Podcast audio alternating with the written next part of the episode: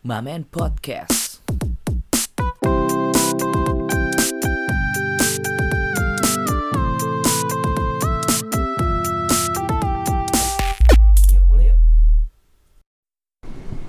Halo guys, welcome back to Mamen Podcast. Yeay.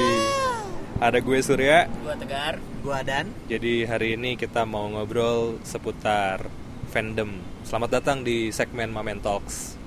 Ya. Udah lumayan lama ya kita nggak ngetek podcast Iya, ya. lama banget kita ya. kemarin udah sempet ngetek podcast ya. Iya. Cuma ada suara curut ya. Ada suara curut dan bumi sepertinya tidak mengizinkan kita bos Iya, kemarin ya. kemarin.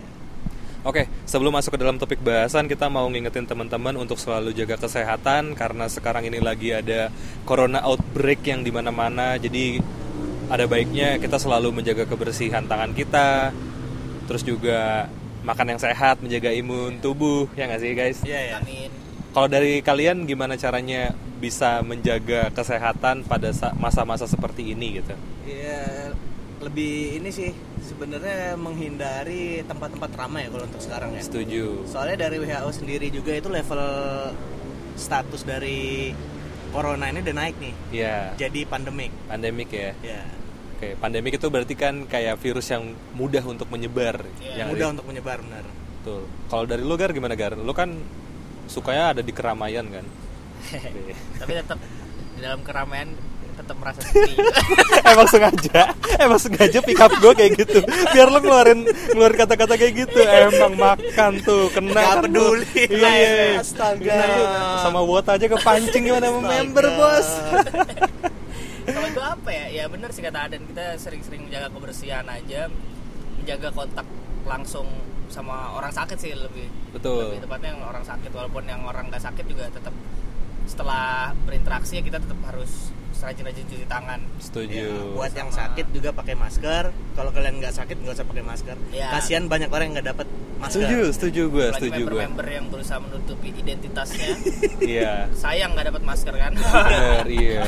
Mereka malah jadi terkena ya. iya, Jadi dampak sakit. ya kan. Heeh. Mau nggak mau jadi jalan ke mana-mana nggak pakai masker. Iya. Eh, dipanggil-panggil. Iya. Sani, Sani. Sani, Ah, Sani. Eh, itu yang ada di Rhapsody ya? Iya. Iya. Kasihan. Har- Harus yang membutuhkan dulu lah yang nggak pakai masker. ya. Iya, Terus nanti pas Sani jawabnya, maaf ada eventnya. Tapi eventnya kan dipospon.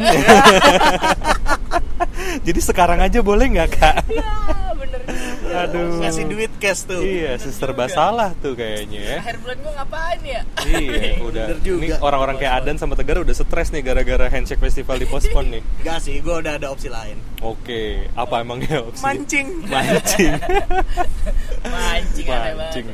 Oke, ini gara-gara kita lagi di dalam kondisi yang em, sangat-sangat mengkhawatirkan juga. Sebenarnya nggak nggak perlu khawatir, nggak perlu terlalu panik Iya, juga. terlalu panik. Penting jaga kebersihan dan raj- jadi makin rajin menjaga diri aja lah. Yes. tubuh kita. Betul, setuju. Jadi karena ternyata yang kita hadapi di fandom ini nggak cuma vi- virus doang nih, tapi kita juga menghadapi yang namanya toxic. Nah, pada kesempatan kali ini kita mau ngobrol nih sama anak-anak Mamen gimana sih caranya untuk bisa berkompromi di dalam lingkungan yang banyak toksiknya nih. Iya. Nah, mungkin di sini kita bisa breakdown dulu kali ya.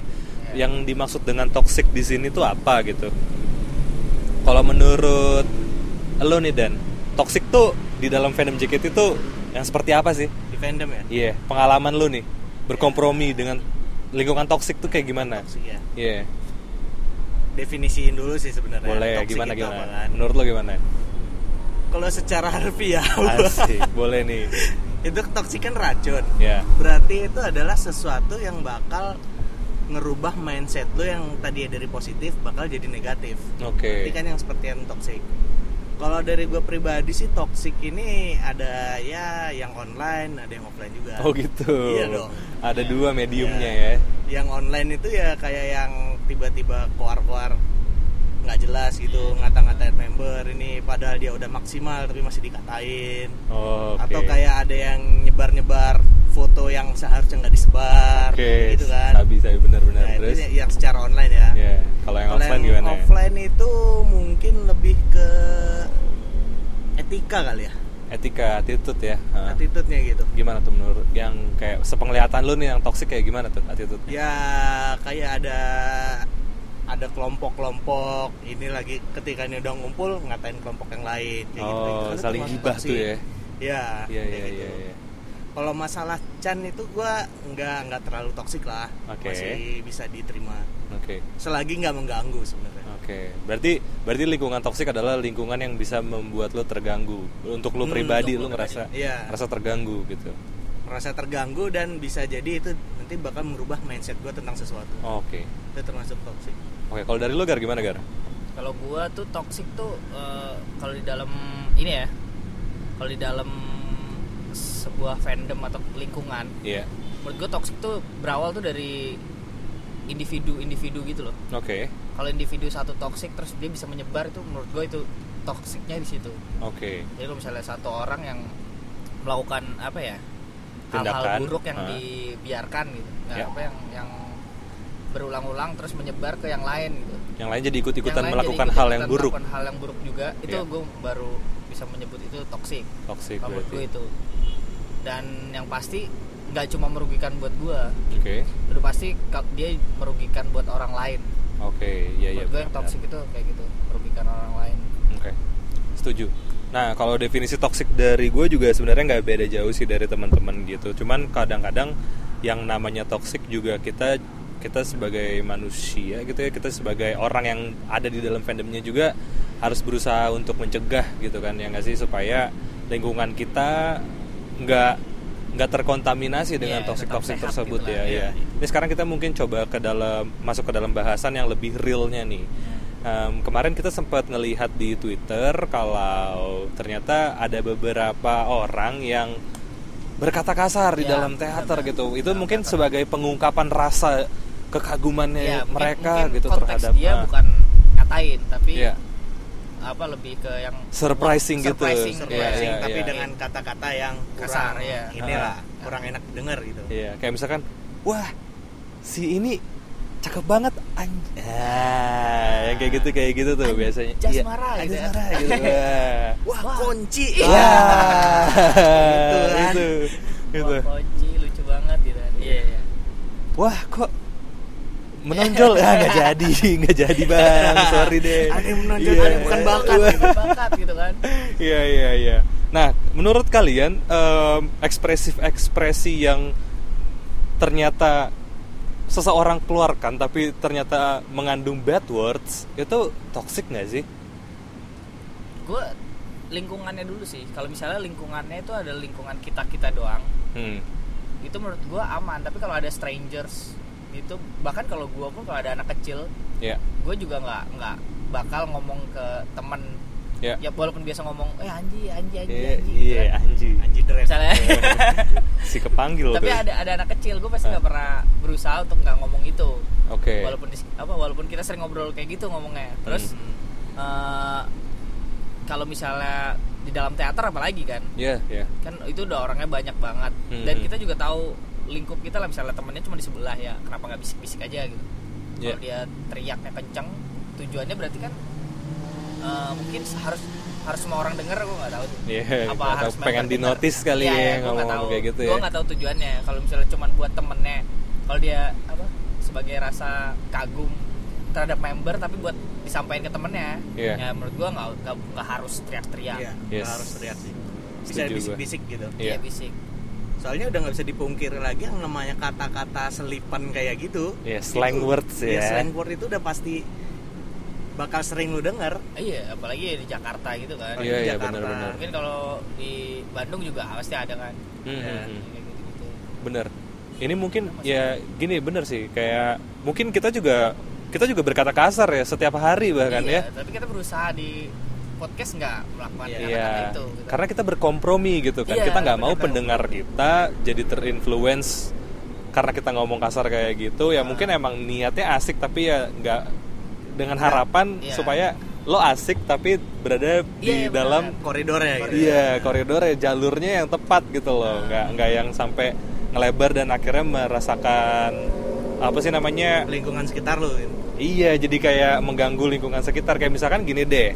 Em, kadang-kadang gue gue suka ngerasain setiap orang itu punya ekspresi yang berbeda-beda ketika teater gitu. Kayak ada yang semangat banget ngidolnya gitu ngechance keras. Em, member callingnya juga kenceng gitu kan. Tapi ya satu sisi kayak lo harus memposisikan juga diri lo gitu kan. Kapan lo harus teriak? Kapan lo juga harus harus kayak untuk menenangkan diri lo kapan lo juga harus memberikan orang lain kesempatan, Kesempatan, untuk iya, bisa iya. merasakan uh, vibe ngidol yang menyenangkan di dalam teater gitu kan.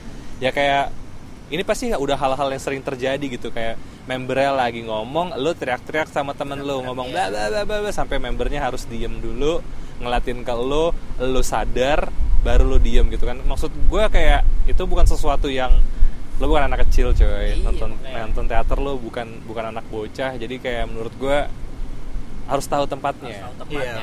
Iya. ya kan? Benar-benar. Setuju. Kadang-kadang ya juga kayak bahkan kalau misalkan kita deh gitu. Udah lama nggak ketemu Oshi gitu atau kayak ngeliat member yang di depan kayak iya. Cakep ya gitu ya. Ta- tapi kan nggak harus ngomong yang kayak wah cakep banget tuh si ini. Iya. anjir lah ya itu ya biasa aja. Biasa Maksudnya, aja iya kecuali bisik-bisik misalnya gue sama Adan gitu Iya, nonton iya. berdua. Gitu. emang paling sering berdua. Eh, nah. nah ngomongin soal penyebab-penyebab dan salah satu contoh-contoh yang menjadi toxic dalam fandom kan udah. Sekarang kita kedatangan tamu spesial.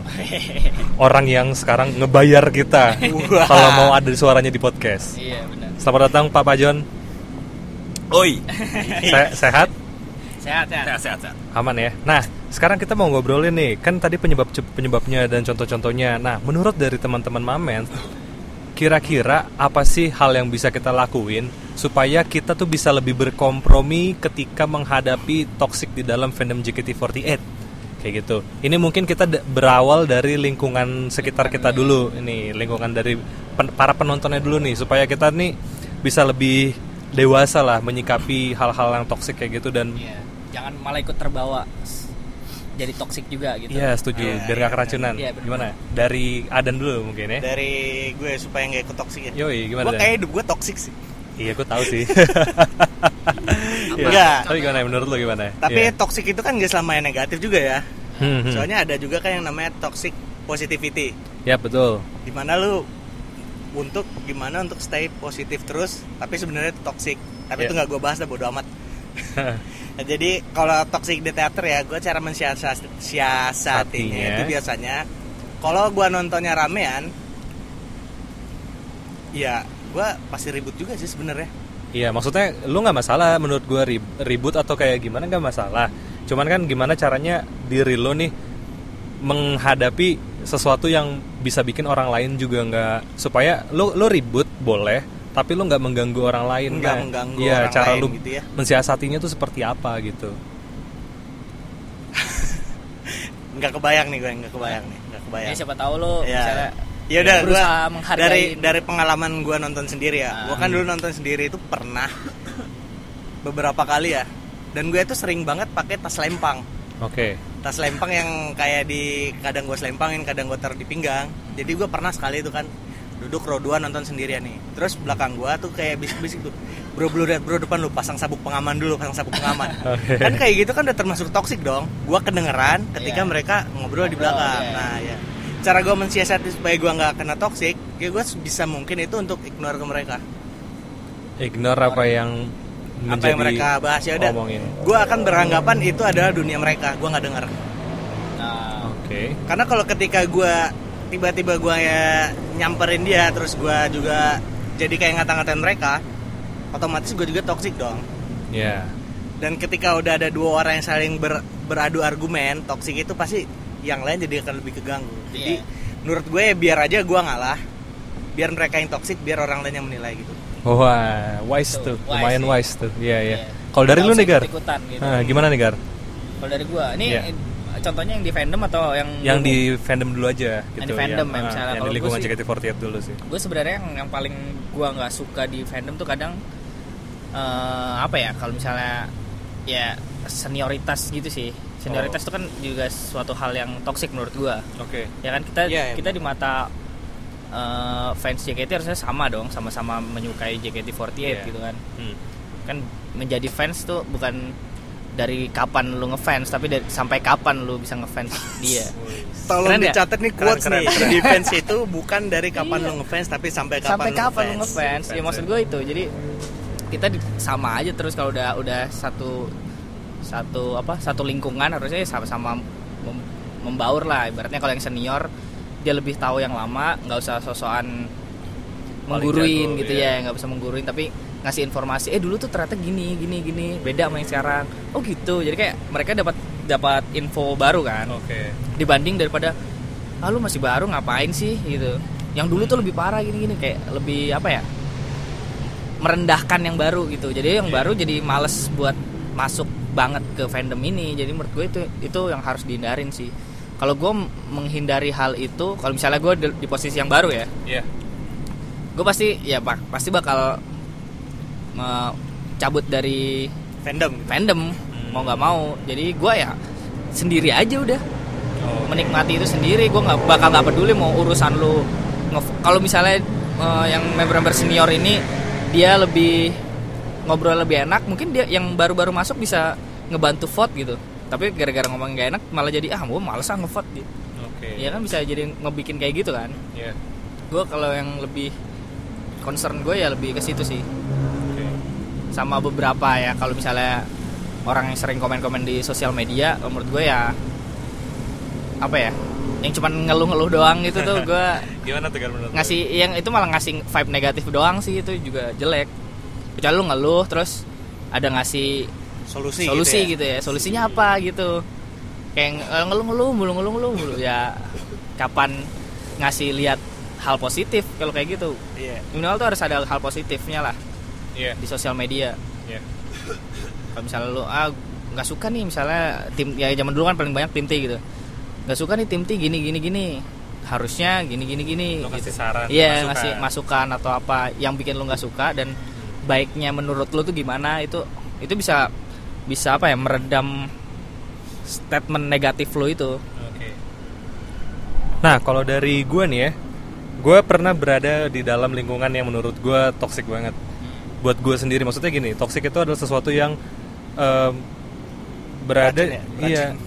Maksud gue kayak bikin bikin bikin lo jadi kepikiran, bikin lo jadi kayak harusnya lo happy tapi malah jadi bawaannya kesel atau marah atau kayak gimana kayak Iya, gimana iya. gitu. Gue pernah tuh, itu waktu masalah chance OAOE itu. ya Iya, itu gue gue kan salah satu orang yang sangat kontra terhadap OAO ya kan, karena gue tahu kalau misalkan um, yang kalau misalkan lu berbuat sesuka hati akan ada hal-hal lain yang akan muncul dan lu ya udah lu udah nggak bakal punya kontrol untuk bisa um, nahan sesuatu yang baru-baru yang muncul gitu kan. Itu kan juga uh, masalah preferensi kan sebenarnya.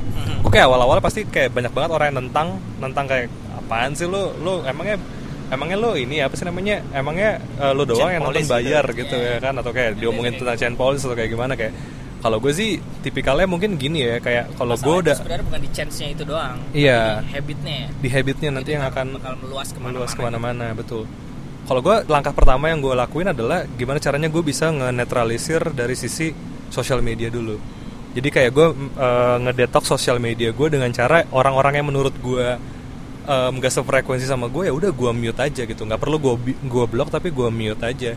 Jadi kayak dia mau ngomong apa gue nggak bakalan tahu dan gue nggak bakalan peduli. At least jadi kayak gue fokus terhadap apa yang gue sukain. Karena menurut gue sosial media kan itu adalah sesuatu hal yang paling sering lo lihat kan sehari-hari gitu. Jadi sosial media juga pilihan kita kan kita mau iya, follow benar, siapa kita ini siapa benar. Iya betul. Kontrolnya ada di kita. gitu. kontrolnya ada di kita dan penting banget untuk tetap menjaga diri kita supaya stay positif lewat sosial media itu pertama kalau dari sosial media dari digital ya. Nah tapi kalau dari sisi em, lapangan ya kayak gue gue mungkin awal-awal kayak sempet yang kayak "Shh, shh, berisik gitu atau, atau yang kayak kayak gimana kayak gimana gitu ya. Tapi kayak gue mulai lebih berkompromi aja gitu. Maksudnya kayak gue nggak perlu ngomong kayak gitu ntar pasti udah ada orang lain yang nakal nasehatin lo gitu. Ketika udah ada orang lain nasehatin lo ya kayak gue jadi cukup tahu oh ya ternyata nggak cuma gue doang yang kayak gini. Lo udah dinasehat sama orang lain juga. Sekarang pilihan lo berubah atau enggak kayak gitu sih. Sama gimana caranya gue untuk tidak memberikan toxic terhadap em, fandom yang gue duduki di dalamnya ya dengan cara sebisa mungkin apa yang gue keluarin dari pemikiran gue atau perkataan gue juga lebih gue kontrol sih. Kayak misalkan gue mau nge- nge- apa ngomong soal member member ini kayak gini atau uh, fans ini kayak gini gue mulai coba untuk berpikir dua kali gitu. Apakah sebenarnya hal ini pantas untuk gue sampaikan di sosial media atau enggak. Kalau misalkan enggak ya udah emang gue tahan aja untuk diri gue sendiri lupain kayak gitu sih. Atau enggak speak up aja ke teman-teman. At least apa yang lu rasain bisa tersampaikan walaupun orang lain nggak perlu ngelihat itu. Nggak perlu terlalu go public gitu lah ya. Iya, seperti itu sih paling kayak gua ngejaga kayak misalkan misalkan kayak em, Gar, eh, menurut lo member ini kenapa sih kayak kayak gini gitu loh. Tanpa gua harus nanya ke sosial media ke ke timeline gitu, tapi kayak gua punya orang-orang terdekat yang mungkin bisa ngasih gua em, sudut pandang yang baru aja sih untuk melihat sesuatu. melemparkan ke lebih luas ke yang ini dulu aja Iya, betul kayak gitu. Nah, kalau dari lu John gimana John? Untuk bisa berkompromi terhadap hal-hal toksik dalam fandom. Eh, mungkin gue bahas dari mungkin Ya. gue bahas dari ini kali ya kalau dari fandom apa sih yang paling nggak gue suka gitu kali ya? Ya. yang menurut toxic gitu ya? Yang menurut gue toxic sebenarnya itu diskriminasinya sih. Diskriminasi. Karena ya sepengamatan gue ya ternyata di dalam fandom pun masih ada kastanya gitu kan. Ya, ya. itu juga ya, ya kan? Benar. ini mungkin mengembangkan apa yang di tadi dibahas tegar gitu kan. Karena kita akuin gue mungkin gue bukan orang yang sering nonton teater gitu tapi gue Iya. ini mungkin dalam konteks gue bisa mantau dari media sosial gitu kan Hmm. jadi yang apa yang gue lihat sebenarnya ya bahkan di media sosial pun ya orang-orang masih melihat dari seberapa seberapa, tingginya sih lu di dalam fandom ini seberapa uh, sepuhnya sih lu di, di fandom ini dan seberapa lu udah lamanya di fandom ini gitu kan dan mungkin kalau bicara contoh misalnya kayak di medsos tuh gue bisa bicara tentang fanstar ya jadi tuh gue pernah nonton YouTube jadi fanstar ini datang dari jauh dia dat- eh, datang ke Jakarta buat nonton teater gitu di FX dia ketemu sama member di luar teater Di luar gitu. teater. Nah. Nah dia tuh kayak apa ngajak foto Iya, gitu kan atau ngerekam eh apa Iya. misalnya namanya eh, siapa ya Fanny gitu Fanny Ah. Fanny dada- apa dada dadah di, di di di luar teater gitu kan terus komentarnya gini di YouTube-nya tuh weh norak banget sih lu Eh, itu kan ada tempatnya kalau mau apa eh, kenalan sama member kalau mau ngajak ngobrol di handshake atau di mana gitu kan oke itu peraturan gitu kan tapi eh, kalau kita melihat fanstar kan mereka secara akses tidak bisa Iya. sama dengan fans yang ada di Jakarta Hmm. gitu. Mungkin mereka eh, frekuensi untuk bisa ketemu member ya nggak sesering kita gitu. ya benar-benar Jadi kalaupun bicara peraturan, iya peraturan. Tapi kalau misalnya bicara akses, nggak semua fans tuh mendapatkan akses yang rata gitu kan. Makanya gue sangat mendukung banget eh, sama pro, eh, project JKT48 One for All gitu. Karena ini menurut gue project yang sangat inklusif sih. Jadi karena apa yang JKT48 lakukan ini udah nggak hanya eh, menyenangkan fans Niraja, Iya, tapi mereka udah mulai memikirkan bagaimana sih cara menyenangkan atau seenggaknya membuat setara deh fans Iya. yang ada di Jakarta sama fans yang Fans ada di yang luar luar. Jakarta gitu karena sebenarnya menurut gue ini penting banget gitu kalau kita bicara karena ya fans fans uh, fans JKT48 pun nggak datang dari Jakarta aja Iya. dari Papua pun ada gitu gue Papua. pernah lihat fanbase dari Papua yang Nah. emang mereka punya keinginan banget untuk mendukung idolanya gitu gitu sih terus apa tadi cara gue ya cara gue untuk Iya, menurut lu Kompromi. gimana? Eh, Cara gua untuk berkompromi. berkompromi. Eh, mungkin kalau gue lebih ke mindset sih. Gue selalu melihat sebelum gue ber- bertindak, gue selalu melihat sesuatu itu dari sudut pandang eh, orang tersebut orang gitu. eh, Ketika setuju. dia dia ngomong A, kenapa sih dia ngomong bisa ngomong A? Oh ternyata begini, ya udah berarti gue harus seperti ini gitu. Jadi gue juga gue mirip sama Surya. Jadi gue mungkin gue pernah nulis suatu suatu tweet pas gue udah mau nge-tweet ah ini tweet ini bakal menyinggung banyak orang nggak ya tweet ini bakal membuat gue kena bakal membuat gue kesulitan nggak ya kalau di sekiranya keun apa tweet itu lebih banyak merugikan gue lebih baik menahannya gitu itu sih gue lebih gue lebih banyak menahan diri ketimbang gue harus uh, meminta orang untuk menahan ego gue sendiri gitu gitu sih Gila.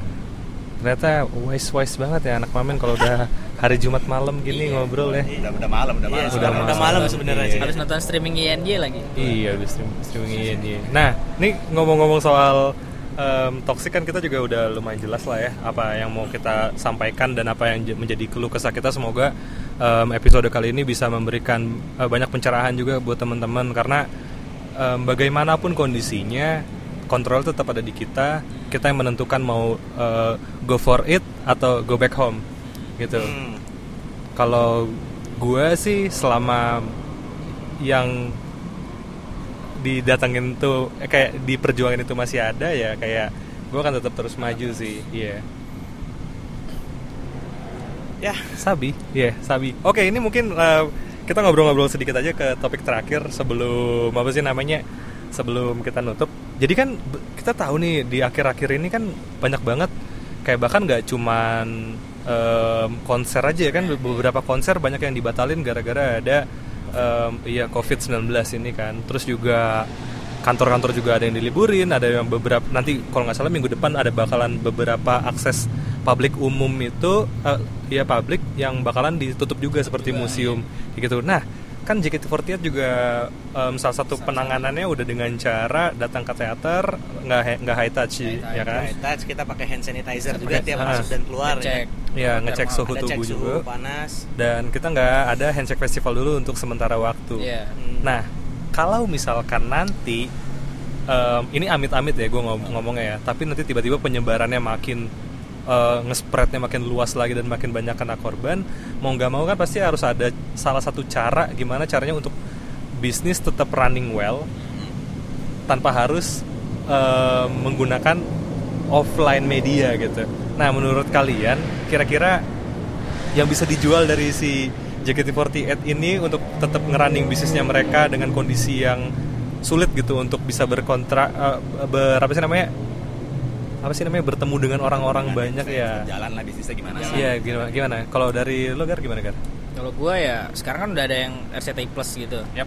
Ya mau nggak mau itu harus diperbanyak gitu ya? segera di apa ya? Ya diduitin. Maksudnya pakai subscription atau bayar per show kita nggak tahu kan konsepnya. Itu emang harus perlu banget buat mencari pendapatan. Tapi kalau misalnya lagi di lagi teater yang nggak ada misalnya itu kan kalau yang streaming itu ada ya kayak di AKB lah. Tetap perform tapi nggak ada penontonnya. Oh iya ya kan kalau di AKB kayak gitu baru belakangan ini. Kalau misalnya bener-bener nggak ada kegiatan teater teater kan kayak produk utama mereka gitu kan. Iya. Mau nggak mau mereka harus beralih dulu produk utamanya.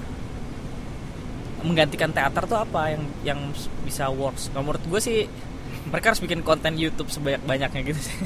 Iya. Buat, konten buat iya. AdSense-nya ya kan? Buat mau nggak mau AdSense ya. AdSense. Gue nggak tahu sih bakal nutup apa enggak ya hitung hitungannya tapi mau nggak mau ya emang itu sama acara offline udah pasti nggak mungkin. Nggak mungkin offline sih. Nggak Iya. mungkin kan. banyak acara offline juga yang ba- bahkan dibatalin gitu kan? Iya benar Oke, berarti dari sudut pandang lo adalah gimana caranya nge-amplify si streaming media ini untuk bisa jadi sumber duitnya sumber duitnya ha. si JKT48. daripada dibikinin yang free buat lebih baik berbayar semua orang pasti bakal rela dengan kualitas yang seperti kemarin itu ya seperti yang K3 kemarin tuh pasti orang bakal rela juga membayar Iya Jadi benar cuma sih. fans JKT doang nih yang dikasih gratis minta bayar iya hebat loh fans JKT loh Fans JKT. soalnya iya kita sih. juga mikirin ininya sih iya Akan kelangsungan hidupnya kelangsungan kelangsungan hidup berada-ada member-member kita. iya Iya, adik-adik mantap, kita mantap, ini mantap, adik-adik iya biar kita nganggupnya adik-adik ya Iya, benar-benar setuju gue. Kalau kita dari juga butuh makan ya kalau dari Adan gimana? Gitu ya. iya Dari Adan gimana Dan? dari gua sih gua sebenarnya cukup setuju yang ini ya YouTube Streaming ya. streaming itu oh ya ini. streaming apa YouTube dua-duanya konten. sih ah, ya. dua-duanya ya kalau mau nggak mau kalau online dua itu yang memang harus YouTube dikembangin untuk AdSense Iya. dan streaming jadi berbayar tapi dijadi lebih sering mungkin kayak seminggu tiga kali jadinya. Ya. Oke. supaya kebagian semua gitu tim-timnya bisa lihat gitu kan. Sama mungkin satu lagi kayak ada platform khusus gitu sih. Seperti? Platform Untuk- khusus untuk kayak member bisa live gitu. Hmm.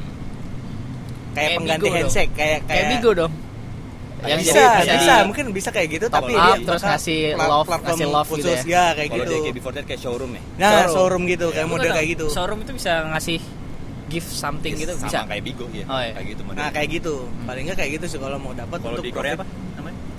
V-Live itu. V-Live, ya, Lah, V-Live ya, itu ya untuk dapat oh iya untuk ini. Cuman kan itu nanti bakalan berimbas ke rame atau enggaknya satu member tertentu. Itu sih yang jadi masalahnya. Iya sama aja kayak handshake jatuhnya itu untuk mengganti event handshake gitu aja Iya iya.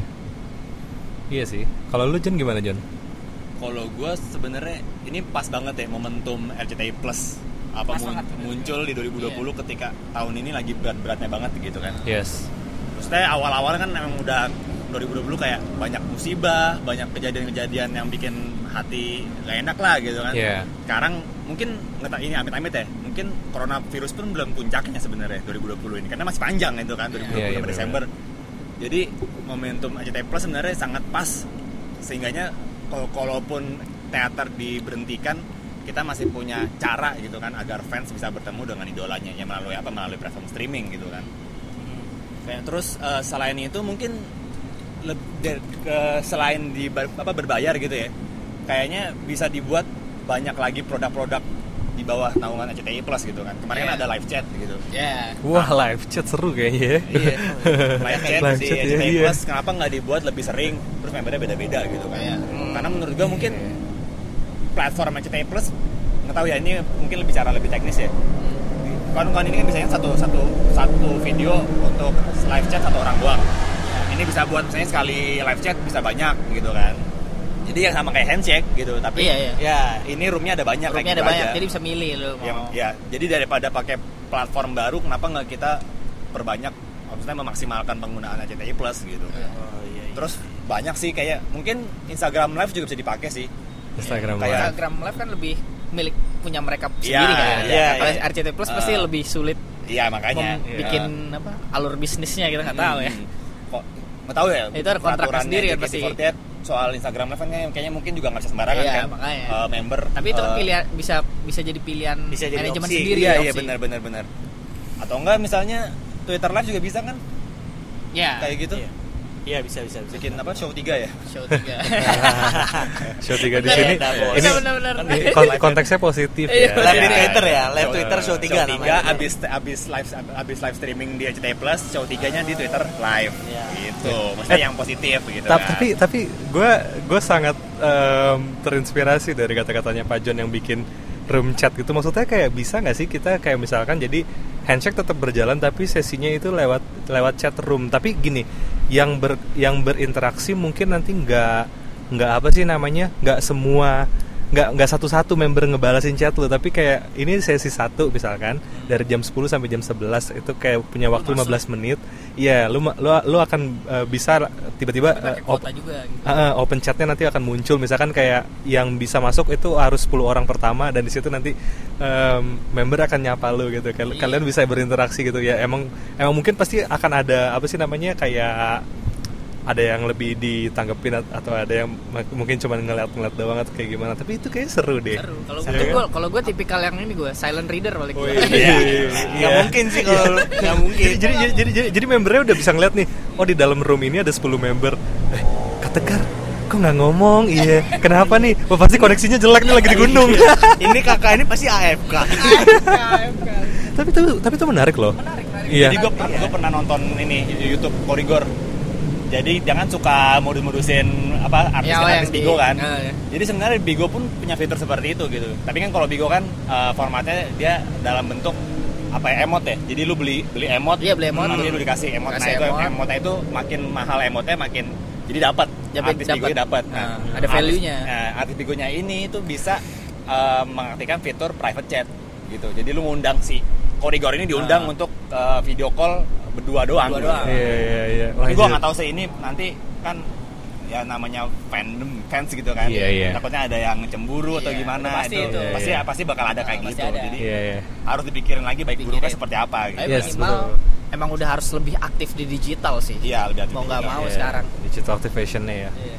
Oke, nah gila itu akhirnya kita men- mendapat ide-ide yang sangat-sangat gua rasa itu kayak nggak kepikiran ya di fandom kepikiran. JKT48 Jadi sebelumnya. developernya berat juga sih kayaknya. Iya, iya, iya. Iya, tapi kalau misalnya RCTI Plus mungkin bisa tinggal Tinggal buka-buka buka, channel iya, doang buka ya. channel terus nambah-nambahin beberapa Iya. fitur kan. Eh lo tapi tahu ini gak sih film yang kalau nggak salah judulnya Her atau apa sih? Yang dia Ya. kayak punya personal Yang- oh assistant. iya, eh, Wah anjir kalau kalau tiba-tiba nanti someday JKT48 yang feature premiumnya bisa kayak gitu gimana ya anjir kayak film sedih anjir. eh gak ada yang tahu bos iya ya. gak ada yang tahu 2025 nanti kita akan seperti apa ya nggak sih? Iya. Semuanya udah Ya, digital. mudah-mudahan gue 2025 real life sih. Oh, ri- Ya ya, Allah, siap, bos. Sampai kapan lu jadi fans JKT ini? Dipertanyain. Oke. sih dukung sampai Caitlyn Senbatsu Caitlyn siapa Amin amin amin amin amin amin amin. Aminin aja ya bos ya. Iya, aminin aja dulu. Oke. Oke, ya udah kalau gitu mungkin hari ini eh, cukup sekian kita ngobrol-ngobrolnya sampai bertemu di episode berikutnya. Gue Surya. gua tegar Gua dan Gua Pak John. See you. Bye. bye. Kak Freya semangat.